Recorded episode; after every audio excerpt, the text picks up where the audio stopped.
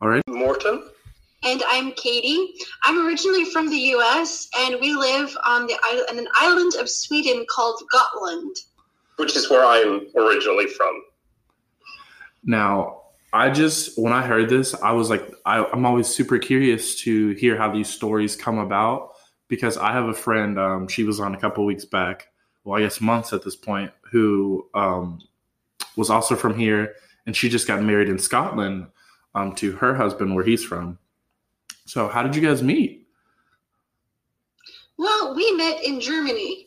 Yes, we were both involved in a sort of Christian theater company. So it was well, partially like an educational theater, partially a missions organization, bit of both. Uh, but yeah, we were traveling and doing theater, uh, and so we both sort of came to that organization from our different directions Yeah. and met in the middle. And I was already in Europe and Marten joined. I came over on my 21st birthday and we we became fast friends. The summer he joined, the next summer we became a couple and the summer after that we got married. Listen, love knows no boundary, no nationality, no timeline. Um, that's really amazing. I was like, maybe I should just like, maybe that's what's wrong with my love life right now. I should just pack up, go to Europe, and then I'll find my wife. Maybe that's how that'll You break never down. know. Yeah, I mean, it really helped just the whole thing that because we were in this sort of like volunteer organization, we we already knew from the moment we met that we had a lot in common. Yeah. Um, and so like it was sort of yeah, there was already a lot to build from uh, when we realized Mm. how much we liked each other. So yeah, volunteering, great way to meet friends and maybe more than friends. Like I said, I just get so fascinated in people's love stories. Maybe it's the little bit of hopeless romantic I have tucked away in my DNA somewhere. Nothing wrong with that. It's not. Um, but today, guys, we're going to be talking about something that's near and dear to my heart, and it's a. I think it's not necessarily issue, but it is subject that of, I think has affected most of us, if not everybody, at some point in their life. Today, we're going to be kind of talking about body positivity and. Um, yeah, body positivity is so important to us. Like, I don't want my kids, I will never call myself fat in front of my kids or just in general because there's no point. Like, Yeah, we don't want them to hear this. And kids are just taught so early to worry about these things through through TV shows and movies and things. yeah. It's really sad. Yeah, and- and it's something like I know that like it's it's not always easy, like especially because we, I mean, I certainly know that it could be good for me to lose some weight, but then to but then both how I think about it myself and especially like how I present that to my children is just about like making clear that it's just something that I would like to do so that I will feel healthier just because it's more the fact that I have not been active enough more than like anything about how my body looks that I would like to change. Yeah. Um, and, and just, but then, but then to catch myself in like what language I use, not just in talking about, it, but also just thinking about my own body. It's, Mm. it's, it can be really difficult. I Yeah. I understand that message so well. Um, from a young age, um, I've like also dealt with body confidence issues because when I was younger, I've always been active, but when I was five, I was diagnosed with a series of illnesses, and the medication that uh, anabolic steroids I was on, they just kind of like puffed you up, puffed me up, um, and so from the age of five onwards, I've had to deal with no matter how active I am, I'm going to main, maintain some amount of the weight that like the medication um, put on me, which Right. I, I was never upset about because I was like, I gained a couple pounds, but I got to stay alive. Uh, I, I'm okay with that. That's that's a trade off I was okay with. You know, Were, were your family and, and people in your life supportive about it? Um, I think because I was so young, they were just worried. They were more worried that I wasn't going to be able to cope with the changes more than they were because uh, their main concern was just me surviving. You know, uh, it was it was a long journey, and um, they they know everybody. I think this is the beautiful thing about adulthood is as a kid where it was like you never know what I'm going through, like you don't understand. But as you get older, you're like, I know it feels like I'm so far removed from this, but I do understand. I do remember what it was like to be a kid, and I do remember how mean kids could be. So my family was very understanding, and they're like, "Hey, we love you just as much. We know that this isn't a reflection of you, um, but we know people can be mean." And it's true. Once I started reacclimating back into the academic world or the social uh, the social world after I uh, got discharged from the hospital. Like some kids like address the weight thing. Some kids it didn't, you know, they don't mind it. Or some people who don't know my backstory, they're like, "Well, why don't you just lose the weight?" And it's like, "Hey, exactly." That that that statement is always something that triggers me, not even for myself, but for other people, because you never know what right? their their their deal is in life. You know. Um, or how hard they're trying. You know, you don't see people sweat it out all the time. So um, you should just give them a little bit of grace, I feel like. Yeah.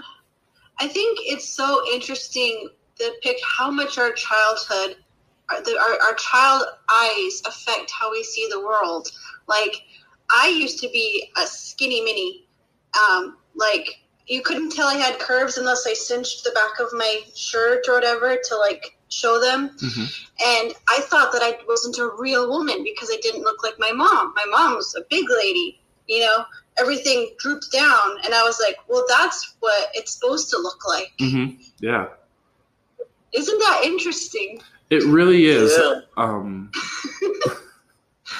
we had a, she said that we relive our childhood trauma until we're taught not to. Um, and just to say that, like, until we see other things and we're we're exposed to new things, and then we're just like, well, is this right or is this quote unquote normal, so to speak? Excuse me. when I don't die, Annie. Here's some water. Thank you. I'm too young for you to die, Shrek. One thing that I was exposed to when I was a kid, because I was this was a sick day when I was a kid, and this was before the internet. So there was like there was boring TV, daytime TV, and there was my mom's collection of books. And this sick day, I read like three books, and one of them was this this pop star in the '70s who had a eating disorder and the pictures of this person that was they were like 90 pounds in their late 20s or mid 20s this the sunken cheeks and this skeletal frame just freaked me out so bad. I'm turning 35 next week and i've never been on a diet. Like i i never wanted to let my brain get obsessed with worrying about not being the right size the way this person did.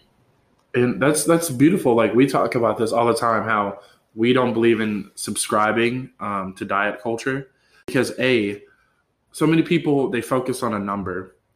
And i was like nothing magical happens. Guys if you remember uh, when sarah came on she was one of the health coaches that i worked with. And she was like what's so magical about a number? Nothing happens once you hit that number. Like you don't gain special powers you don't automatically like love yourself more like nothing happens. You know, it's just another becomes another day. And then what? Do you pick another number, smaller, bigger? Like what? Um, and so I think that's amazing. Like you just you did what you wanted to do and needed to do to make sure that you were happy and healthy. It is interesting, like the whole thing about number. That just reminded me of this thing I read recently. Apparently, Mr. Rogers, throughout his entire television career, maintained an exact weight of 143 pounds because because one four three is the number of letters in the phrase "I love you." that's crazy. That's a that's a really fun fact. Yeah, I saw that video too. but yeah, I've never wanted to worry about it. there have been times when I was like, whoa, this is bigger than I've ever been. This is strange. Like being on the birth control pill, that really changed my body. Like I went from a B to like double D or something. Like it was just very talk about puffy. But I've gone through different ups and downs with exercising, not towards a goal number, but just to feel better. And like when covid happened and we were i was suddenly home from being from working five days a week to suddenly not i decided to run a mile every day for a month. And i'd never run a mile before. Yeah. Oh the first time is always the, the worst time. Yeah so i was so proud of myself like by the by the third or fourth day i was able to run the whole mile without stopping i don't think i, I couldn't do it now I haven't run in a while now, but last time I ran it was eight minutes straight, and I was proud of that. But yeah, what are we doing to try to get healthier, Marten? Well, we recently got bikes. We got bikes. So Yes. that's that's gonna help. it is like Uh, it's very underrated bike rides like a nice bike ride can be it's beautiful it's not only improving your health it's also a romantic activity could be a good date activity um, could be just good family bonding moment um, Yeah. but not a lot of people think that bike rides are like yeah, it's like it's fun. It doesn't feel like work. You feel the wind blowing your hair back. You just are free. yeah yeah. Love it. No, um, but one of the questions I really wanted to ask you because you, I know you, we talked about earlier how you said you never call yourself fat, especially in front of your kids. Um, but how do you just view the body in general? Well, one of the things I do with the kids is we sometimes do this song where I'm like, I don't, I don't hold it back. I like pat my belly and say, I love my belly. I love my arms. I love my legs. I love my nose. We just sing all the parts of our bodies and, and that we love them. And I just, I feel so proud of, of us in that moment. Like, yes, when I when my kid is eating, one of the kids is eating a bunch of food and they've got a nice full belly. I'm like, look at that happy belly. Look how that.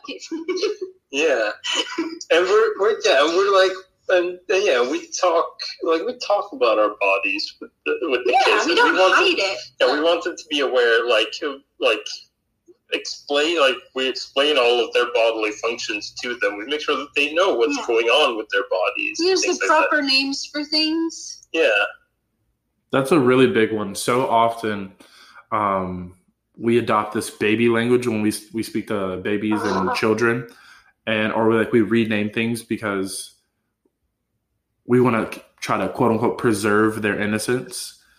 Like I don't know, maybe this. I, I will just be straightforward about stuff. Like I am totally straightforward with my kids about periods. It's like, yeah, every month there's blood, and I always end it with every every kind of thing like this. It's normal. Yeah. So they repeat that too. It's normal.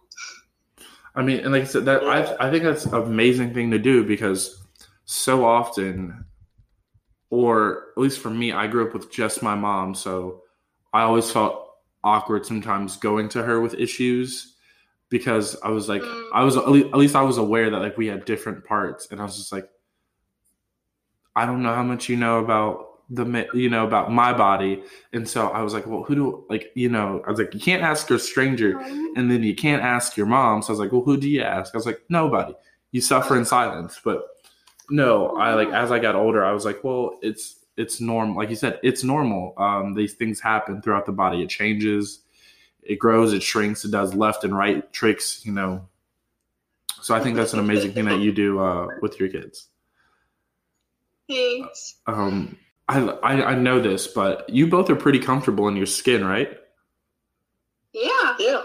And that's I think Like, like like we said, like like as, as I said, like I, I there are many times where I feel like I could be like I could be more active, like just because like I feel like I could be healthier than I currently am. Mhm. But I'm like, but it's not that I don't I don't like the way I am. I just know that like there are certain things that could be better for me, but I don't mind my skin And- And you weren't raised with parents who treated the body like a bad thing. Like No. they would come out of the bathroom after showering with just a towel or sometimes even no towel, just running for a towel if they forgot to bring one. Like Yeah, like yeah, and I, I feel like I don't like it's it's always hard to tell like the whole thing that yeah, it's what what you grew up with is what you think is normal. mm, But I think, but I, mean, I know that in general, Sweden is just a lot more like the Swedish culture is a lot more open about the body and things like that than the American culture is. Then I don't know like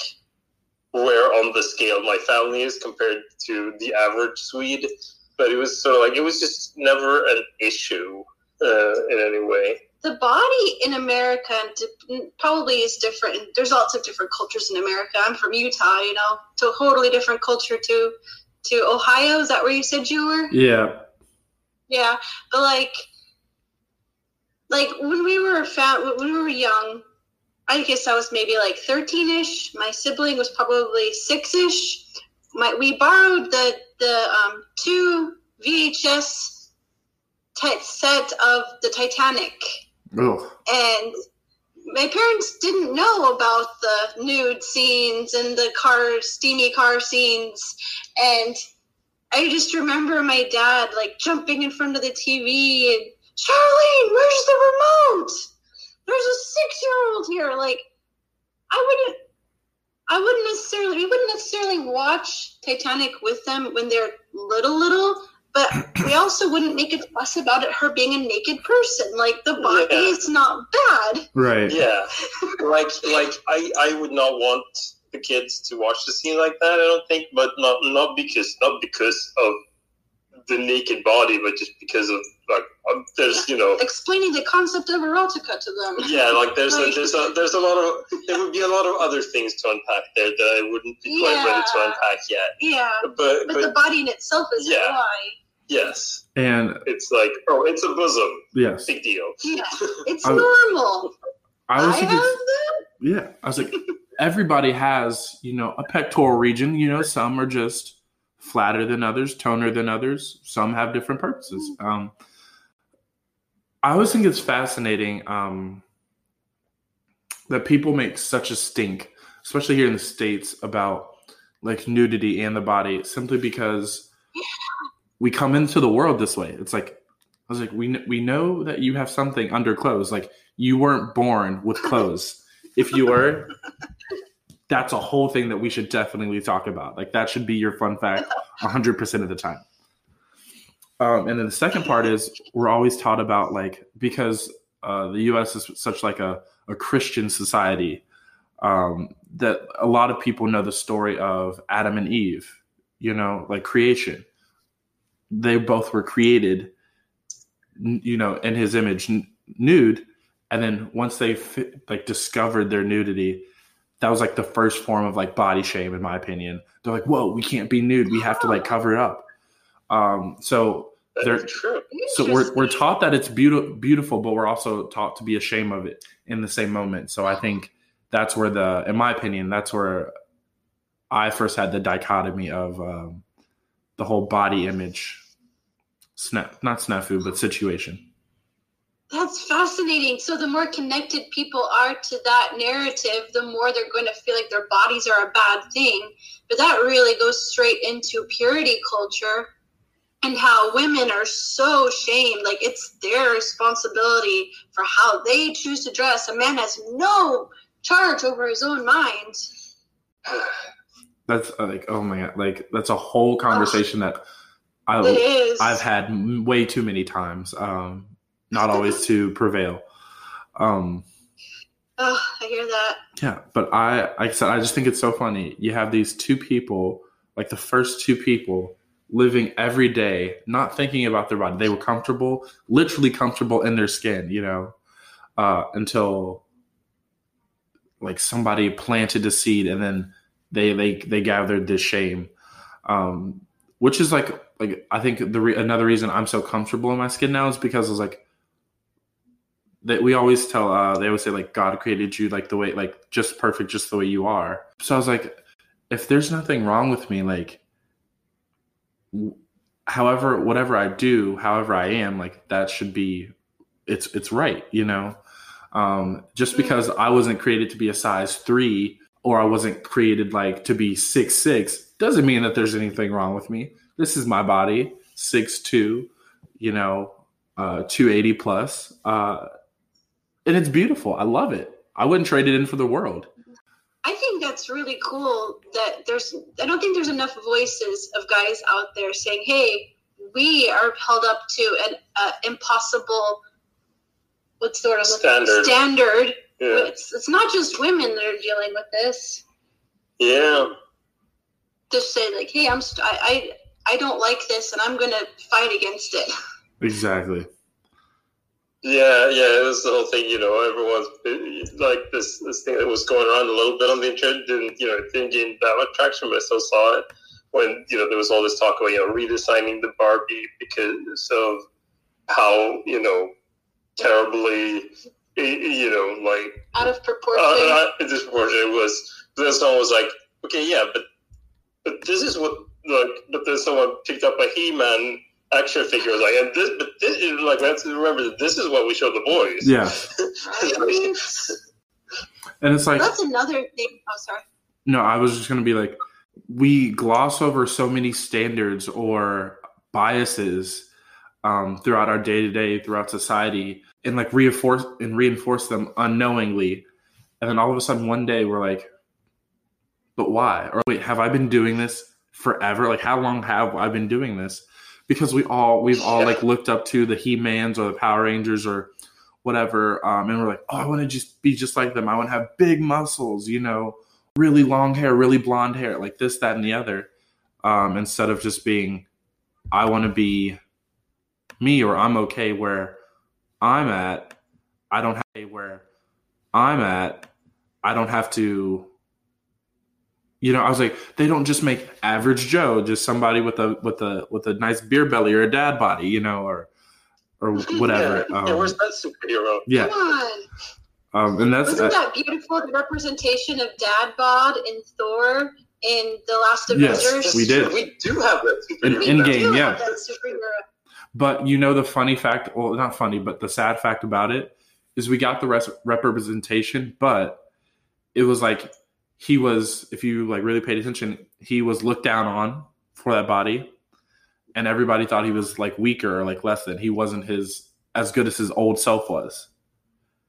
And I was Which like, made that moment of him getting Mjolnir back Yeah. and saying, I am worthy Me? so much more powerful. Exactly. And I was like, I feel like we all need that moment of the returning of our affirmation. You know, I feel like oh, goosebumps. Because Spoiler warning, by the way. Spoiler. Oh, you know, listen, a couple minutes too late. it's not a spoiler. If you guys haven't seen Endgame or Infinity War by now, that is on you. You should be ashamed of yourself. Um, even though we don't like shaming people. That But movie's what at I least three years say- old now. Yeah. Yeah. But I wanted to say about representation. Um, I, the, I, we started watching the series Umbrella Academy. Oh We yes, started watching Umbrella Academy before Elliot came out as trans. So I was so happy to see a person, a woman that didn't have to dress like makeup, um, highlight or tone, like in, in big and tight clothes. I was like, oh, finally, a woman who's just comfortable in her skin and comfortable wearing what she wants to wear. And now that's gone because Elliot's a man. Whoa, great. yeah, but but actually, that's actually I saw that in the news today. Um, I can't I mean, I'm not mad at Elliot Page for being a man. Okay, I'll just Yeah. put that out there. yeah, Yeah, yeah, yeah. It was more like the whole thing of that, just that representation. Like it was, it's, you know, you thought that it was your representation, it turned out to be somebody else's representation, which is also very important. It's important. like but but but yeah but i saw in the news just today like is it kate winslet who's doing this new show um mare of easttown or something like that? I can't remember what yes, it's called. Yeah, yeah, yeah. but she but like when she's she's she's been like speaking out about like how she really fought for do, doing her character unfiltered. She's like i don't want a lot of makeup. I don't want like touching up. She's like this is a down to earth broken woman and I want and I want the audience to be able to see that. And so like she she's like fighting for what she calls like unfiltered female presence in, on screen, which is yeah is, is really necessary. And I mean uh, we need more unfiltered male presence too because like that's that's the thing that like the, you well you get you get the bigger people on screen and things like that, but they're always the comedic roles pretty much. Yes. Yeah. It's like um, Well, yeah, you honestly, was, the first time I like saw a bigger man on screen is Forest Whitaker. He's he's always in a very serious role. You very rarely see him laugh, but he's always been. But he's oh, he's a bigger man. Um, and I was like, I have to look him up. yeah, oh, yeah, we haven't seen that for stuff. oh my god, he's. Once you see him, um, you'll know who he is. He kind of like has like one like kind of lazy esque eye, um, and a very very pointy elf ears. Uh, Forest, if you're listening to this, I, I I'm not making fun of your ears. I love your ears. They just they just they're very pointy. no, um, but yeah, overall, like it's it's either the the big guy's either the scary one or he has to be the funny one. You know, Mm, those are the two dichotomies. You know, Right, but that, that really like so that was that was really cool about seeing um, in Into the Woods, the Wow. the movie of the musical Into the Woods that James Corden played the lead in. yeah, yeah. Like it was like yeah, it's like that's that's a really good part. You know, for like I, I, I think I think James Corden himself would agree that he's a fairly average looking. Yeah. yes, nothing to write home about. Um, but this whole thing about the standard of the body and breaking that standard, I watched the most fascinating video today. One of my favorite YouTubers. He talks about the queer coding in TV shows and movies and things, and he talked about why gay people love the vil- the Disney villains because the Disney villains were queer coded. There was these laws put into place about what gayness wasn't allowed to be shown and all these rules but they put those into the villains to show like this is unnatural. This is the bad way to be.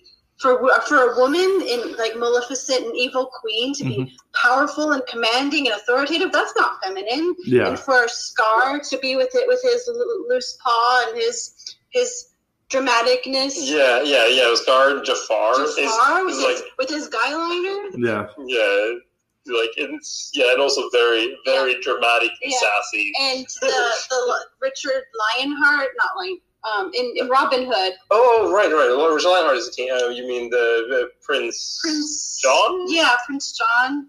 He was super feminine, whiny, cowardly. you're right. All these characters, all these villains coded as queer, Yeah. showing what's not the right way to be. I've never, I've never. I'm not gonna say I haven't paid attention to it. I never made that connection, so I'm really happy that you told me about that because that's something I'll have to start looking out for. This link, this guy, Matt Baum is the name of his channel. I have learned so much from him because I grew up in this little evangelical bubble. And it was like, this is the way things are supposed to be. And this is who we're supposed to hate and judge. And I'm like breaking out of that on my YouTube channel. I've had some really amazing conversations just working through all this stuff. You know, uh, it's funny. As children, we question a lot, and they always say we like we we love to foster a curious mind, but we never question the things we're taught not to question, so to speak. Um, Mm, so in many like cultures, you know, like religion, they they never question like any religion. Just like, hey, like our our belief is our belief. Don't question its validity. Or parents always being right. I know you both are parents, but um, let's be honest, we're also humans, and we make a mistake from time to time. You know, oh, yeah. Yeah, We Yeah. are very well aware, willing to own up to our mistakes as parents. yeah. like that, that is a really important thing for us. Is, Yeah. is the whole thing of like, no, we have to, like, I I apologize to our daughters quite often, like because things will get tense, you know, and and I will, you know, I will get upset because they are like they are misbehaving, and I will get upset with them, then they will, you know, they will apologize for misbehaving, but I will also apologize when I lose my temper. You know, I'm like, if I raise my voice at my children, I will apologize and. I will mm-hmm. make clear that what I did was not the right way to, to handle the situation because I, I need them to, because I want them to be better than I am. Like that's the goal, isn't it? Is, is for the next generation to do better. It is, and that also this has nothing to do with the body, but that's also another great thing because, like I said, we live in this this childhood mindset up until we're really forced out of it as adults. So the fact that you know, like sometimes even uh, regardless of the gender, when somebody yells at you, and like when one of your like parents or idols like yells at you or is stern with you you think that's like okay. And then sometimes i've just seen this happen in relationships too where you know some men get like really aggressive or yell at like women and it's because like they were yelled at you know by like their dads and they're like well that's normal for him to like yell at me. And i was like no see when you apologize and you're also kind of teaching them like hey yelling at people um is not okay. So hopefully when they get older and they start to engage in like relationships, healthy relationships, that they realize, hey, yelling at me is not okay. And that's like a boundary yeah. that they, they set firm in. It's like that toxic masculinity stuff that that's like, well, of course, that's what it's the. It was like this 1950s or even older archaic thing of wait till your father comes home yes. so he can punish you. Exactly. Yeah, like that. That's something that I started doing with our daughters. Is like when when they like misbehave, when they start yelling or fighting or whatever. That like because it's also the whole thing that there are situations where you have where where the behavior is appropriate, like in self, like there, you know, self defense situations. So like, so I started doing this thing. Uh, like, I don't tell them this is never okay. Mm-hmm. I I have like we I've set three rules with them. I ask, did they hurt you? Did they scare you? Did they make you feel bad? And if the answer to all those questions is no, then you should not be yelling or throwing things or, or, or hitting. But if the answer to any of those questions is yes, then you might have been correct in doing so. Right. Oh. Like that's something that I'm like I'm teaching them that you know there are times when you might have to misbehave to to prevent someone else from from misbehaving. Exactly. And and like but but you have to but it has to be appropriate. Right. I don't. I so often Marten and I take turns with the kids because my job is editing videos for other YouTubers. So I will take some time to work while Marten's with the kids and, and so on. So there's so much I, I didn't know about that. You you hadn't thought that? Okay, no. because like yeah, well, well, right, because it only ever like happens, you know, when when there's been a tantrum, and then I like and I take whichever kid had the tantrum aside and talk to them, you know, one on one. Because that's, you know, that's another important thing to me is that when there's been a conflict like that, you don't settle it publicly. Right. You you deal with it one on one, because because it has to be like be built on trust and intimacy uh, for me. So it's it's very important to, for me to like whenever anything has gone wrong then that I sit down with the girl and like really look her in the eyes and talk about what happened and what went wrong and how we can do it better next time. And I mean, they're they're four, soon to be five, so most likely they won't actually remember next time either. Yeah. Or the time after that, but you know, but eventually, consistency you know, though. yeah. yeah. So I'm sorry. I'm gonna live in this moment for a little bit because it brought up two questions that I was going to ask. So, um, unintentionally, you like teed me up perfectly. So, thank you, Marten. Um, the, the first is, um, oh wow, and I forgot them. It was the perfect handoff, and I forgot them. Uh, the first was yes, your your parents. Um, so you have two two little girl. Which what, what do you have? You have two little girls, right? Or twins. Twins. Okay.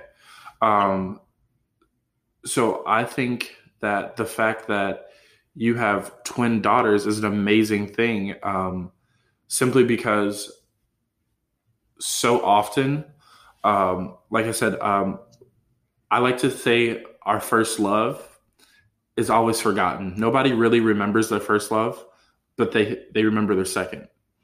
And I feel like everybody's first love is their parents because that is the first time that they're ever shown intimacy or what love should be. And so they like they you have this bond and that love that love never fades, you know, no matter how good or bad the relationship is, that's how we first per- perceive love. So um, the fact that you do this with, like I said, your daughters, um, I think is going to be a beautiful thing. I think they're going to grow up to be amazing um, because it sounds to me that you're set you're setting an amazing example of um, how they should be treated and how they should treat others. So just kudos to you for that. Um, you know, Father's Day just happened yesterday, so uh, happy belated Father's Day to you. And this is my kudos to you as a, a dad.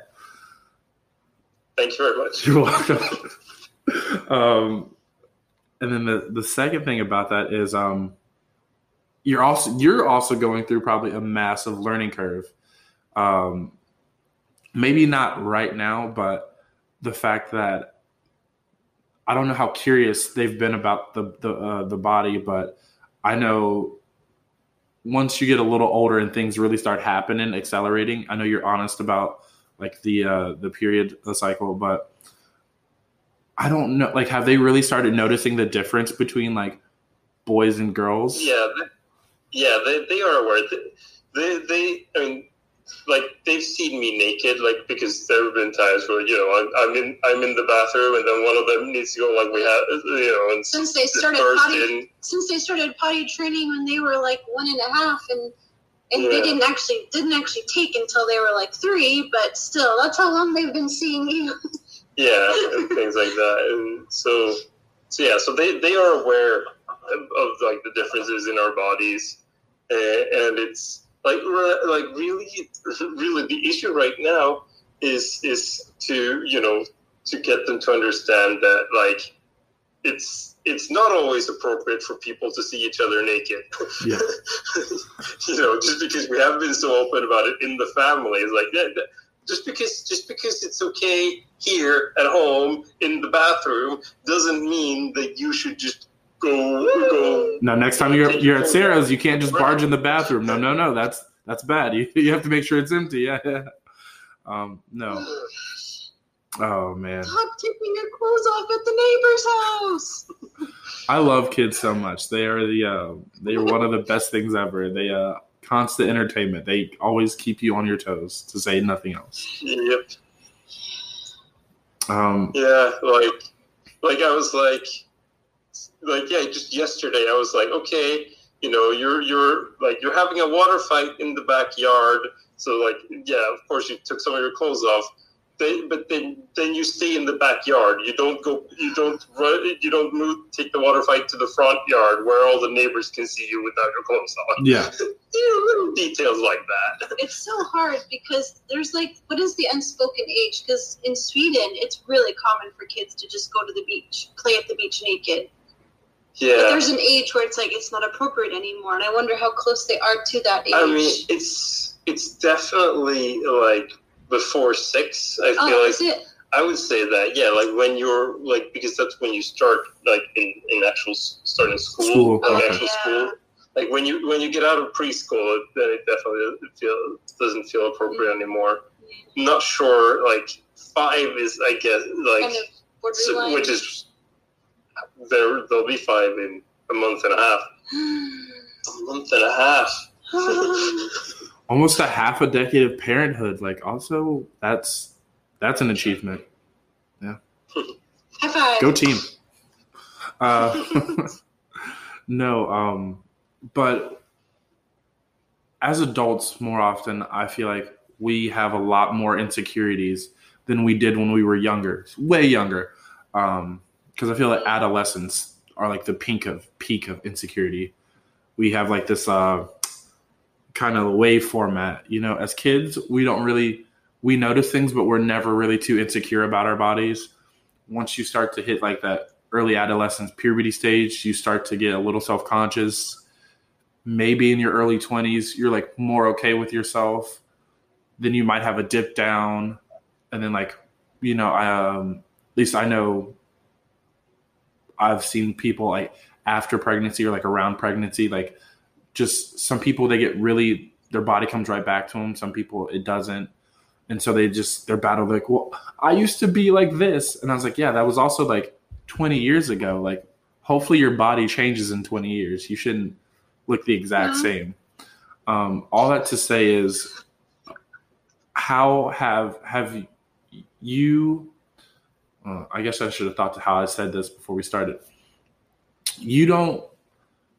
I mean, we all have the insecurities, but those don't really translate out to your your kids, right? Um, like I said, when we were going back to like the belly song or the body song you sing with your kids, um, you haven't have they like noticed or picked up on any of your insecurities or anything like that? I don't think so.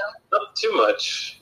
because I know for me when I was younger, um, I would notice that like because my mom was like always like Weight Watchers was a really big part of her, like her diet and her culture. But by no means was my mom a heavy set woman. I was like, even today, I was like, I think she was pretty average.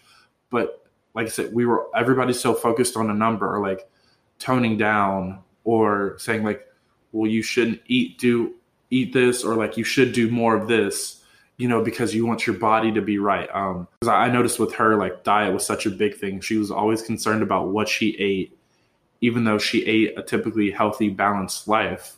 So then when I got older, I was insecure about food and like my relationship with it because of how meticulous my mom was. So I didn't know if maybe you guys maybe had noticed one of your girls start to do. I am just not a, not your typical girl. I don't have time to really do much with my appearance in general. I just can't be bothered. Like I, I'd much rather just be sitting in front of the computer editing or talking to friends online or playing with the kids or spending time with Marten. Like I can't imagine how much time it would take out of my life to care about these things that women are supposed to care about. Yeah. and that's uh, and i think i think that's a beautiful thing i always say this people notice this when i talk about my childhood that i don't reference my dad a lot. And it's they're like well you always talk about like what your mom did. What about your dad? I just didn't spend that much time with him growing up. Uh, it's not till maybe like the later half of like my teens that we started to do more regular activities um, or i would just see him more you know um, so it's hard for me to be like here's how the relationship between like father and son is because mine is atypical than like maybe some people who grew up in two parent households so to speak so i can only Yeah, ever see the definitely. interaction between like opposite genders and mo- like mom and son um because that's where i spent 365 you know for almost 20 years it was with that Wow. I have to say is like I I love both my parents. They they they both did the best they could as parents, and that's also that's something that I think gets covered up a lot. Is people are always heckle parents, but I was like, there's no manual for parenthood, you know, or being like a like a child, you know. Everybody just does what they think is right, and that's all you can do. Yeah. And it's so different for a job where you you show up in the morning, you've had breakfast, hopefully whatever. You've had a shower, you're you're mentally prepared to be there and you know there's a cutoff time and you'll go home and you won't see them. Yeah, The parenting the, the your family sees you at your highs and your lows and there's no chance to just wake up sometimes and be rested or be there. You just Yeah. you just give what you feel like from an empty cup. Yeah, Certainly sometimes. And I was so, so thankful and blessed and lucky to have Marten that he was a full time parent with me when the girls were tiny. I didn't, it wasn't any of this. The, the, the partner gets a week off when the baby's born and then has to go straight back to work. Like, he was helping us nurse, getting the girls rolling up blankets and pillows and setting them on me and waking up for every single feeding to get us ready and feeding and cooking the food and feeding me and getting me water and it was just I could I would I would have lost my freaking mind without him. it's, just, it's a beautiful testament I mean, to your and- partnership. And like, well, I'm, but I mean, it was the reason we were I was able to do much of that. It was also like because, Sweden. well, no, but also because of my parents. Right, your parents. Um, because well, because well, Katie wasn't on the Swedish social security system yet when the kids were born, so she did. So she couldn't take out any parental leave yet. So, but I could. So I did that. But then that's not really enough of an income for for a whole family. But fortunately, we could stay with my parents for several months um, in the beginning there, and I mean, we we we still we owe them Yeah. A lot. Like what my parents have always been like. That's that's that's a big part of this. I think is that I I was blessed to have really good parents growing up. Oh yeah. It was like, and I mean, they still are very good parents, and just very very supportive and uh, of everything that we've done. And so it has really helped. And I think that too is, you know, that's why I have the confidence that I have. Is because I always felt that my parents trusted me. Um, Going to, from his question earlier, I was thinking, did your parents, were you ever aware of any insecurities of your parents? Because I can't imagine that. Not really. Like my dad, quite stoic. Like so, he didn't. He he never like communicated a lot of emotions and such. But like, but he still like enough that we always knew that he loved us and cared deeply for us. And like, but he was. But there was never like much in the way of uh, yeah, like insecurities. I mean, I know that my parents, my parents have both been dieting off and on like for as long as I remembered, but they've never made like a big deal of it. It's just been like we're just trying to be a bit healthier, Mhm. and things like that. They and they never never made me feel ashamed for for how I looked or how I or like how my life was Because you like were a chubby kid and then you got skinny around age 19. Yeah, yeah, a little bit before that. Um, yeah, because uh, body image. That's, that's something like because I always thought I've always thought of myself as kind of chubby because I was for most of my childhood. But then in high school, because we lived far out in the countryside, I actually got my own place closer to the school. That's fairly common in the Swedish countryside, and so sort of live away from home when you're already when you're 16. Um, and I was like, but the place I got was other side of town, was from the school still, and I would usually, well, I would bike until my bike got stolen, and then I would just walk back and forth every day, and Yeah. it was, I think, probably at least two miles each direction. So so yeah, and turns out that yeah, walking four miles a day, five days a week, is you know helps your body. so so like I wasn't really aware of it myself how much like that I lost weight and really got in a much better shape and you know and then through life you know I've lost that again but it was like for a while there where I still thought of myself as the awkward chubby guy but I really wasn't and it's sort of like eh, that's that's a really interesting thing like looking back at pictures and I'm like was I really that skinny Yeah. because I never thought of myself that way. But it, but it was just because it wasn't something that I really thought about. Yeah. Like I didn't think about how I looked. Yeah, neither never of us. really cared ever- about it. Neither of us cared about how we looked, really. Yeah, And that's, I think that's such a rare. It just depends. I feel like depending on your your social circle, it's such a rare thing. Um, I feel like I don't know. Did either of you do sports uh, as a kid? does chess count? Does debate team count? These are games. I mean, Uh, fair. Okay. Um, no. and, Um, and like and, and here you see a bit like it's, it's like it's, it's sort of funny that there are these things that like we weren't aware of it, you know, when we first got to know each other. But like, yeah, we we are similar in a lot of ways, Very, like yeah. compatible in, in those ways. um, Every every Tuesday, Marten and I do a live stream on my YouTube channel, and we were talking just the other day. And here you because you mean like it's, it's like it's, it's sort of funny that there are these things that like we weren't aware of it, you know, when we first got to know each other. But like, yeah, we we are similar in a lot of ways, Very, like yeah. compatible in, in those ways. Um, Every every Tuesday, Marten and I do a live stream on my YouTube channel, and we were talking just the other day about how different we are, but we didn't really get into how similar we are either. Well, I guess that's tomorrow's live stream. There we go. um, uh, every every coin has two sides. You got to remember that. So for every way you're different, you're probably similar in a way.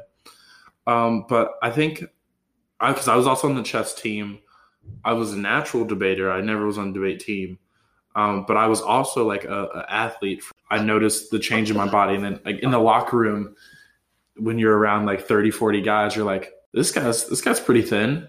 That guy's a little bigger than me. This guy's kind of my size, or like you just do all these comparisons either out loud or in your head and i think and it's the same for the like the girls uh, who probably did sports or like cheerleading or anything anytime you really had to share a locker room i feel like when we're in that like young pre-adolescent adolescent stage we're always comparing ourselves. Um and that just that's another point uh, like in our lives where it just takes off. Um and we let our insecurities kind of rule us.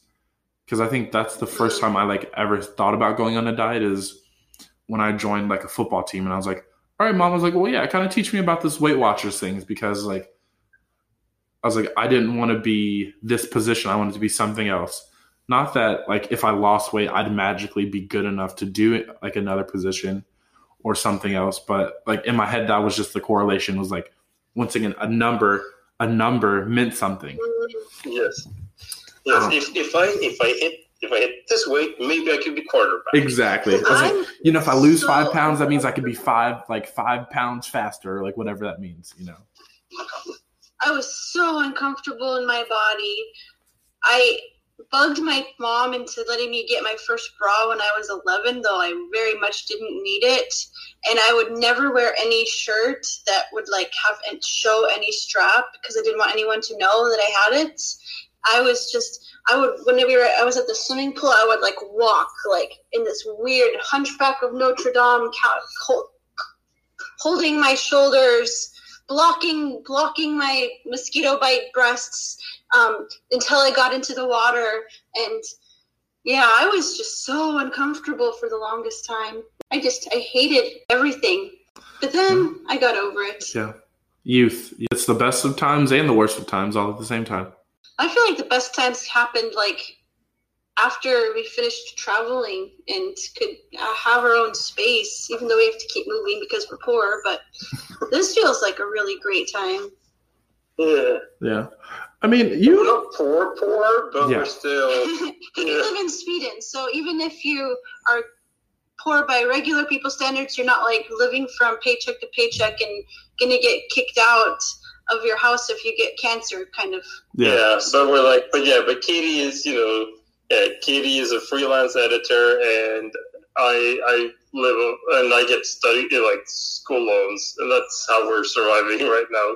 So we're, but yeah, and but it's like, but we we find ways to make it work. Like it's, it's the same thing. Like it's the whole thing that we we don't care too much about. Like, and we know like like because the, I feel like that goes hand in hand with the, all the other things we talked about. Is that like we know we don't need the nicest stuff. Like we have all of our furniture is secondhand. A lot of it is like stuff we just got for free. People were like, people were gonna throw it away, and we were like, we'll take it. Yeah. you know, and like I guess the the only nice things we have are things that were were gifts, pretty much. like and and like, but it, it, belong. It goes along with that same thought. It's just like it's not like it's it's we're like we're comfortable with who we are and with what we have, Yeah. and we can live have- that way. I hear so I hear about so many rich people that are like, "Oh, I'm not actually rich because they have more." Like they're never happy. It's never enough. Exactly. like we have enough. We can eat. Yeah, yeah. Like, is there a roof over our heads? Do we have do we have food on the table? You know, and and at least enough furniture to be reasonably comfortable. Mm-hmm. Yeah, we're good. I used to. I love. I don't used to. I still do. I love the Jungle Book because there was a song that uh, Baloo sang that it, The bare how- necessities. exactly that's how i tried to i tried to live my life um i was like i don't need a lot you know i just need the bare necessities uh, of life and then everything will be all right um so i feel like so many people um they lose that focus in many aspects of their life but before we go off on another tangent we're gonna have a little bit of fun because I, was like, I know it's getting late for you guys, so I don't want to keep you up too late. Um, we're gonna I'm gonna briefly ask you one question, and then we're gonna go into our closing segment, kind of reverse icebreaker questions. Okay, for you guys listening, you're like, how does Josh come up with these topics, or like, like what's what's his mindset? Well, I was at work one day, and we started talking about the dad bod, and I was like, you know what? I have a dad bod, but I'm not a dad. I, you know, it's I say it's a dad bod in training. You know, I'm just getting ready for when I have kids. You know, it doesn't happen overnight, guys. You got to you got to train for it. Well, two things. I was like, hey, why don't I actually ask a dad about the dad bod? Like, how does how do it how do they feel about it? And B, why do we never hear anything about a mom bod? Because moms have bodies too. Okay, your mom is just not some like like ether conscious. At least, I mean, I hope not. Because that'd be cool though. There's like like a spiritual energy being like who doesn't have a body. That'd be cool. Uh, but no, it's like moms have bodies too. I was like, we should talk about that. Like they're beautiful. They carried you for nine months or however long the term was. They fed you um, in some cases. So I was like, yeah, we should show appreciation for the parental bod. So like, so when the term dad bod came about, what what did that? Uh, I'm pretty sure you've heard it before. Uh, what is that kind of like Oh, when yeah. you hear that? What do you kind of think of? Yeah, what, what do you think of? Uh, where is it? That stupid joke. I prefer the term father figure. Oh. and he's coming in with the dad jokes. Okay. Virgin has been in you, you've been in training for for the thing he's been in training for dad jokes since Ah. we met when he was 19. Since long before Well, that. yeah, but that's how long I've been aware of the Yeah. dad jokeness. Listen, I was yeah, like, but it's it's like, but again, like the whole thing that you know, in my mind, I always had this kind of body, even when I didn't. um, and it's sort of like it's just, and and I'm like, and I'm I'm okay with like I'm okay with it. It's it's one of those things where it's just like. At least, well, what I should say is, it's, it has never bothered me enough for me to actually do anything about it. okay. We we just celebrated 11 years of marriage by doing absolutely nothing, but we have seen each other's bodies evolve so much, and we still find each other somewhat attractive. yeah, it's like it's like it's yeah because because it's not the body, it's the person. Not Yeah. just somewhat. Yeah. You're, you're so you're smoking. no. But yeah, it's sort of like I have never considered the body an essential part of who I or anyone else is. The wrapping paper, like that's that's you know that's not what you're excited about when you get when you get a Christmas present. Well, I don't It's not the know, wrapping 'cause- paper. I was definitely that kid. I like I enjoyed ripping the gift open more than actually the gift. I play with the box sometimes more than the toy. Because you do have those Yeah. people. You do have this you do have those people. Mm. I was like, can That's I true. Yeah. This, Which, which, uh, which, yeah, is yeah, that- really confused. Yeah, we're, we're stretching the metaphor. I'm, so- I'm sorry. Yeah. no, no, that's okay. Listen, But, I was like, I'm, I, like- I was like the poke, like, poke okay, little because hole. we have, we have, you know, the whole thing that yeah, there are people who care more about the wrapping paper, but then the whole thing, the, the fun part is ripping it apart. Wait, that, that's where that's where the metaphor. Poor guy, it literally falls apart, you know. So going on right now. Oh no. But um, so Katie, as as I see it, I I coined the term mom bod. I don't think I've heard anybody else say it before. Maybe Well it's in a book somewhere. Since I have you here, if we could come up with a definition for like the mom bod in such a positive light, what would what do you think that Mhm. definition could be? It's a really a mom bod. That means that you you grew a freaking life. Your body is amazing. That that I I miss that feeling of my kids moving in me and taking Marten's hand and putting it on my belly and and his eyes lighting up and getting huge as he felt the kicks and just thinking like that's a that's a miracle body right there. All right. How's, how does that? How's that? I think it's really good. I'm just like the whole thing of, of like becoming more aware of you know like these biases that we have inherent in us. And you know, I've, I've been as part of my I'm becoming a teacher, and so I've been you know studying like critical theory and stuff like that. Just the fact that you know not all not all mothers actually got to carry their children. That's true. That's true. That's true. So, I mean, when when you're in a stable relationship and a stable place to live in general, your body just gains more weight. Like it's just a physiological response. Yeah, So, having a little extra puff there is not hurting anybody. It's yeah, it really is. Like, like yeah, it's it's and like and it goes back to like also like the thing that you know it's it's a difference in cultures. Like in most places in the world, in most periods of time, like be, being a bit more heavy set was like a sign of like wealth and Yeah. success. Uh, this buddy right here looks like one of those Greek goddesses. Like, yeah, dang.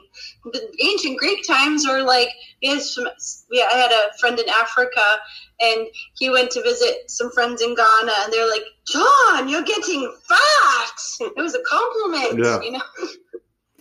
What's like you're right. Like different cultures always view things differently. Um, so Yeah. you know, so you should just take. You should accept your body. You should love it, and then if it's not appreciated, find a haven where it is, because there's always some crowd. You know, that's that's there for it.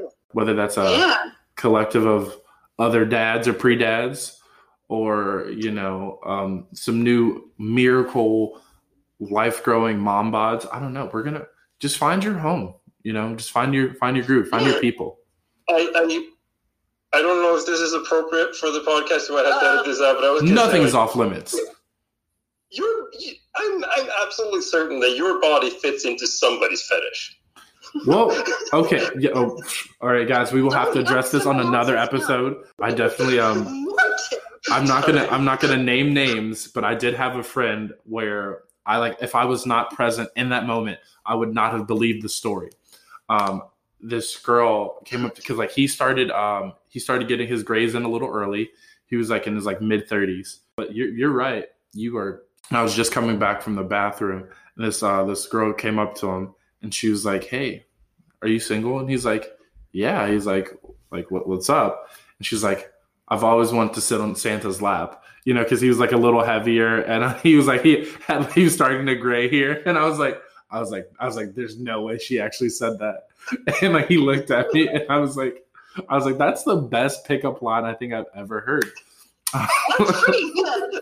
I'm impressed. um, um, and so, uh, but I, I thought that was funny. So you're right. You're right. Your body probably fits in somebody's uh, somebody's fetish somewhere, uh, whether you're Santa or You anybody else. with your body? I'm sorry, I Somebody's missed got a problem with your body? Move on. That's If right. someone doesn't like your body and is trying to put pressure on you Yeah, to look a different way, they're not worth it. it's like, sorry, you're not the intended audience. Yeah. Um, but we're, we, um, as much as we're talking about this, I always like to leave this caveat because some people like to misconstrue what they hear. We're not saying that, Uh, um, you know, because we have quote unquote fuller figures that, um, and we're, we're talking about like avoiding a number, don't focus on a number. That is to say, like, still try to be healthy within your body. Um, you know. Oh, yeah, sir. because so many times people are like, well, I'm happy and that's what matters. And I was like, you're right. Being happy and comfortable inside your body does matter, but also being healthy inside it uh, is even even more better. More better is not proper Mm, English. yeah. As a linguist, I can say that, but I'm saying it to make a point. Um, But yeah, but Yeah. but the the idea of like that that you don't there isn't a single image of what healthy means. yes, And that like you you can't go off of Hollywood's definition of a healthy body right, because if you try to do that most of the time you will end up being neither healthy nor happy. exactly. You're right, and that's not what a Gerber baby is. They're they're happy and healthy, and we're all kind of Gerber babies. Yeah. Um, When I grew up, I want to be a Gerber baby. Yes. Uh, Um, no, but um, like I said, thank you guys for coming on. Before we let these two smoking hot uh, couples, not couples, one couple, couple get out of here um, and continue about their day, we have to go ahead and do this reverse icebreaker, our quickie questions. Um, they are six questions that kind of get a little harder as we progress, but they're all about relationships in some form or way with yourself and potentially with other people. So I hope you're ready for them. Oh yeah, we were born ready. Okay, you guys are also the first couple I've had on, so um, it'll be fun to see how these questions interact between you. Um, Do we answer at the same time or? I'm, I'm you you're you're a couple, but you're also individuals. So I am gonna Yes. make you answer separately. Question one: What's what's like a really big turn on for you? I can say this now because you're in a relationship. What attracted you to your partner? From the start, we had fun together. Yeah. like that that was like that's that's always been the most important thing i think is just that that i like both that like yeah that i have fun and also like you you make me feel funny Aww. like i like i i enjoy being with you and like and i've always felt like you enjoy being with me Yeah. and that's just the biggest thing The thing that I really noticed about Marten early on was he he. There's like guys who think they have to be standoffish, they have to you know be stoic or whatever. But the moment he came into the community that we were we, we were inside of, he was just so wide-eyed and joyful and excited to learn and just wholeheartedly there and helping and and fun. Well, that's that's good. Like I like that. Um, because that's also a thing about going back to earlier how you pitched out the whole toxic max- masculinity thing. I feel like so many times the stoic guy or the mysterious guy is what everybody like looks for is like it's the standard quote, but I like to come in there with a big shot of energy and just like a smile and be like, look, my dentist does amazing work. Here are all 32 of my teeth. Hello. You know, a nice big sp- smile. That's that's a proper way to enter any room or uh, introduction, in my opinion. Yeah. The other side of that coin, though, would be what's like a really big turnoff. Obviously, you ticked off m- more boxes than not um, for t- the fact that you're celebrating 11 years of marriage. But prior to this, what were some kind of like turnoffs that you have, if you remember? In the beginning, or or like or in, or in, In- in previous general. Yeah. previous relationships and things Yeah. like that i guess too Yeah, just I know it's hard with Marten because he's such a catch. Like, there's nothing wrong with him, you know. we, the, the things that we have thought about or realizing now are more related to neurodiversity. Um, yeah, I would say Like- that like this, we have some very different ways of thinking of. Well, like I, I am not diagnosed. I don't want to self-diagnose, but I, I we feel fairly certain that I have some kind of neurodivergence. Never had it, you know, professionally assessed or anything. But it's like, but I, I definitely my mind works in a very different way than hers does. Yeah. So we miscommunicate So a, frequently. a fight that we have is why don't you why didn't you stop doing that thing and come and spend time with me because he literally couldn't he once his brain is stuck on something it stays stuck on it You have to like complete why it, yeah. Didn't you tell me you wanted to spend time with me?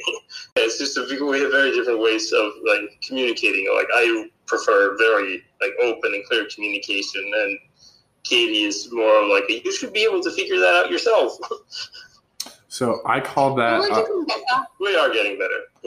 I call that Amelia Bedelia syndrome because that's what I kind of have. Like, I'm obsessive to tasks. Once I start something, I have to do it to completion before I could really like focus on anything else.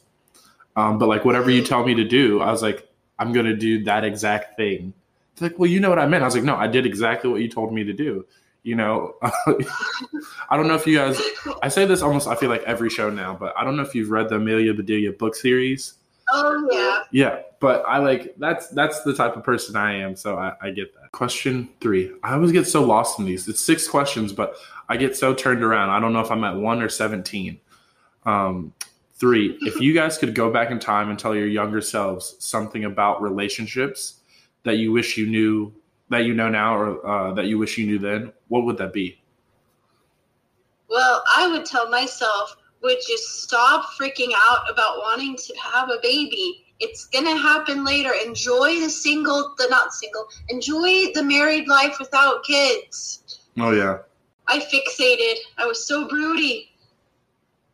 I don't really like. This is interesting. Like, I don't know if there are any like major lessons that I feel I would have to tell myself. I'm.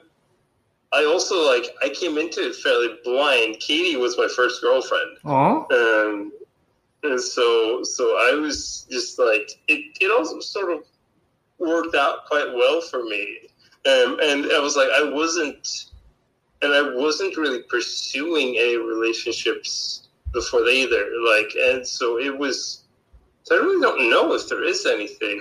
I guess, I guess it's, I guess it would be specifically like the whole thing we just talked about of like a successful relationship is built in communication and remember that the other person might not communicate the same way you do. Mm. I think That could have saved us quite a few hundred fights. yeah. Yeah. And Yeah. that's and because I was like, I already had a flip for it when you said that um, for the question, and it would be because I've just been applauding um, how uh, the rearing style you have for your children would be like, what would something that you would like to teach your kid um, about a healthy relationship? Because so often that's the thing I feel like some parents forget to do too, is or at least I've never had that talk with either of my parents of like what made like an effective relationship, so to speak um, or like dating advice wise, like they were like, "Hey, make sure you you brush your teeth, you you're fully tucked. You know, you don't wear your shirt half untucked." But nobody ever really talks about like um, I feel like that is not a conversation that really happens between parent and child too much about like what makes a hea- like a happy or healthy relationship. You see it Wow, sometimes, but yeah. you don't actually have that conversation. Yeah. Huh. A thing that like comes to mind to me is really you have to constantly be adjusting your expectations. It's like we were learning that lesson when we were dating um, long distance for four and a half months. And I had to adjust my expectations about how long of letter I should get from him each week or whatever, or how often he should try to call me. But to accept what he was doing was enough. Because if I were to let myself just go and thinking and thinking, it's not enough what he's doing. I'm I'm writing more pages in the letter. It's not fair. If I were to invest in those thoughts, we probably we might not have made it. Yeah, Yeah. The whole tit for tat mentality. Yeah. Yeah, that's yeah, that's a big thing. Like, yeah, be prepared to adjust your expectations. Like, not not necessarily like like it's it's you know that's a really hard balance thing. Oh, you know, like because you shouldn't just settle, but you need to make sure that you're not expecting too much, and Yeah. that's a, a really difficult balance to hit. Um, We, we we of course want to teach our kids that they deserve to be treated as well as as they should. Like no exceptions about that. yeah, nobody that's going to try to ma- say that you don't look the right way or do the right thing. Like, I was in some relationships where guys really were trying to pressure me to do what I wasn't comfortable with. And that's a conversation I never got from my parents or my mom of, of what to do about that Yeah. and how to how to remove yourself from that kind of temptation or pressure. I love asking this question because whether you're single or you're in a relationship or you're married, I feel like it's always something to be mindful of uh, because we're all about self development here, um, being the best version of ourselves.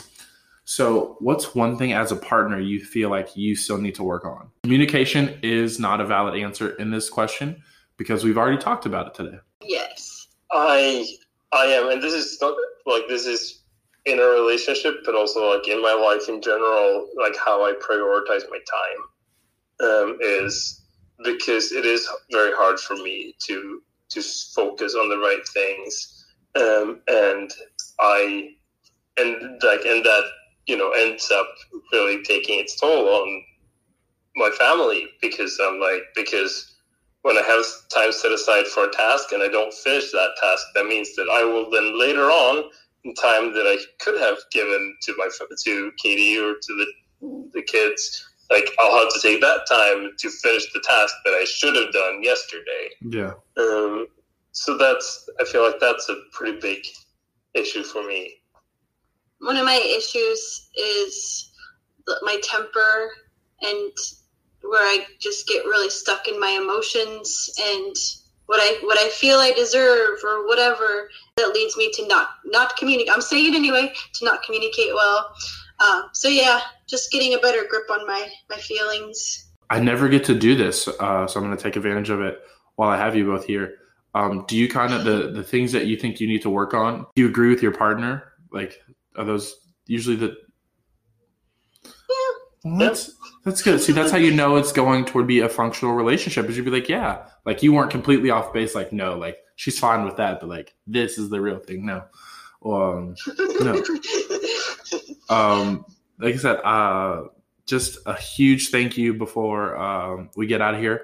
Also, we have about two, three minutes left. So I want to turn it over, let you tell us about anything you have going on, where we can find you, Ooh. just anything you want to share, you know, um, before we wrap. So you can just search Epic Kate on YouTube. You'll find me.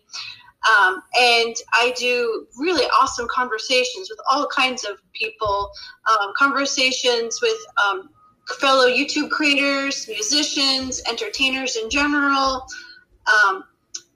I have conversations on deconstructing evangelicalism and learning about how to support LGBTQ siblings.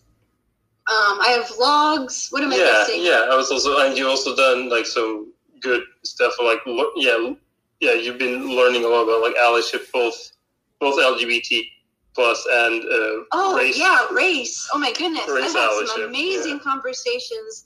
There's so much I didn't learn in this whitewashed education I got, and so I've got some really great friends that have taken the time to try to teach me some things. Like I had no idea about the slave Bible. Like Oh, yeah. what? So many things, and so I'm really, really happy to learn and grow, and for people to learn and grow with me and as, as i as i find people willing to to come on the show. And i've got some crazy cool conversations coming up soon. I, there's this lady who's a professional pr person who's booking like famous people for me like this week. I don't know when this conversation will go up probably not for a while uh, if you're anything like me. But um, this week i've got a conversation with a guy who was in pink floyd and toto named Wow. scott page Yeah, like he, he was their touring saxophone player. Yeah. Yeah. for the for the um, momentary lapse of reason tour in the 80s Yeah.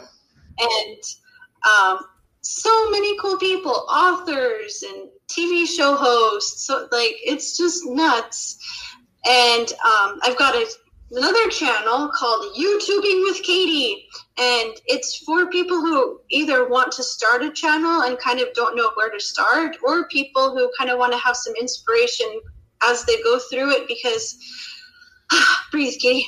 There is a lot of there are a lot of youtube channels out there that are like grow fast hack the system four easy tips and it's like youtube's not like that. It's not easy. It's it's stinking hard.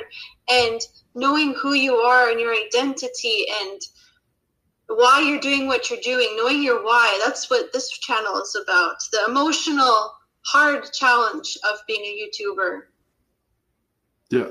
and You, you know, as somebody who was a failed YouTuber, I can agree. YouTube is thinking hard. Um, stinking my first and second time, I was not successful.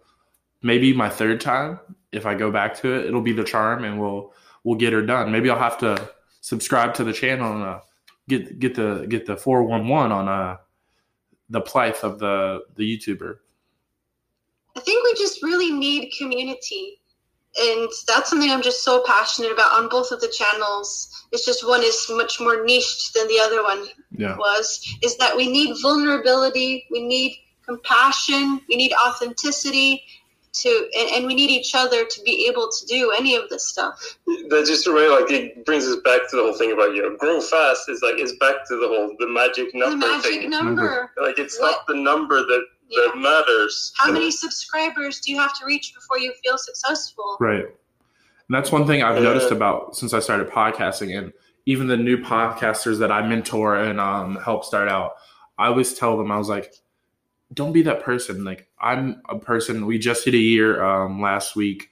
Uh, well, when this airs, it won't be a week, but you guys remember whenever that was our uh, one year happy birthday episode where. Uh, but so many people are focused on the metrics, and they're like, they're like, oh, like you probably make a gajillion dollars. You like have so many people listen to you because like when I tell them I'm international, I was like, well, I mean, like yeah, I was like I'm in 17, 18 different countries, true, but that doesn't mean like a thousand people in every country listen to me. You know, I could have more one here or there. You know, so don't get caught up in like the viewership or how far you're reaching or just whatever. I was like, you're right. Like, just worry about worry about finding your people, finding your community, because it doesn't matter if it's five people that like I'm doing this for. Um, I'm doing this for me because it makes me happy, and I just want people. I want to attract people who it also makes them happy as well. You know, um, I don't ever want to have to really change to fit like the pop mold um, to grow faster. I want people who are genuinely interested in growing or learning or helping other people develop to be part of my people. Yes, that's what I say, think about my YouTube channel too. Like my target audience is the best people out there. The ones who are humble, want to grow, want to learn, and care about other people, want to see the world a better place. All right. Um, and I don't really, I don't create content on the internet. I, I, I, show up, I show up in her in the live streams. So, you show uh, up. You don't just show up. We talk for like forty five minutes every Tuesday. That's true. Yeah, but that's but that's like, but I, I am, I am just, I, I am her support player. I don't, I don't, I don't create my own content. Uh, but, but I'll, but yeah, I'll be, I'll be around. I mean, that's it. That's the beautiful thing about partnership is whether it's either of your product, I mean products, projects, um, the other one's support is very is just as crucial as the actual uh, putting in work. You know, so uh, you know, um, thank you, shout out for that. All right, guys, we've made it to another conclusion of the Not So Bad Bachelor Pad. I have to thank not just Katie and Marten for coming on. I have to thank you guys for tuning in. Uh, hopefully, this was as insightful for me as for you. Um, and I will see you, beautiful singles and happy partnered folk, in two weeks.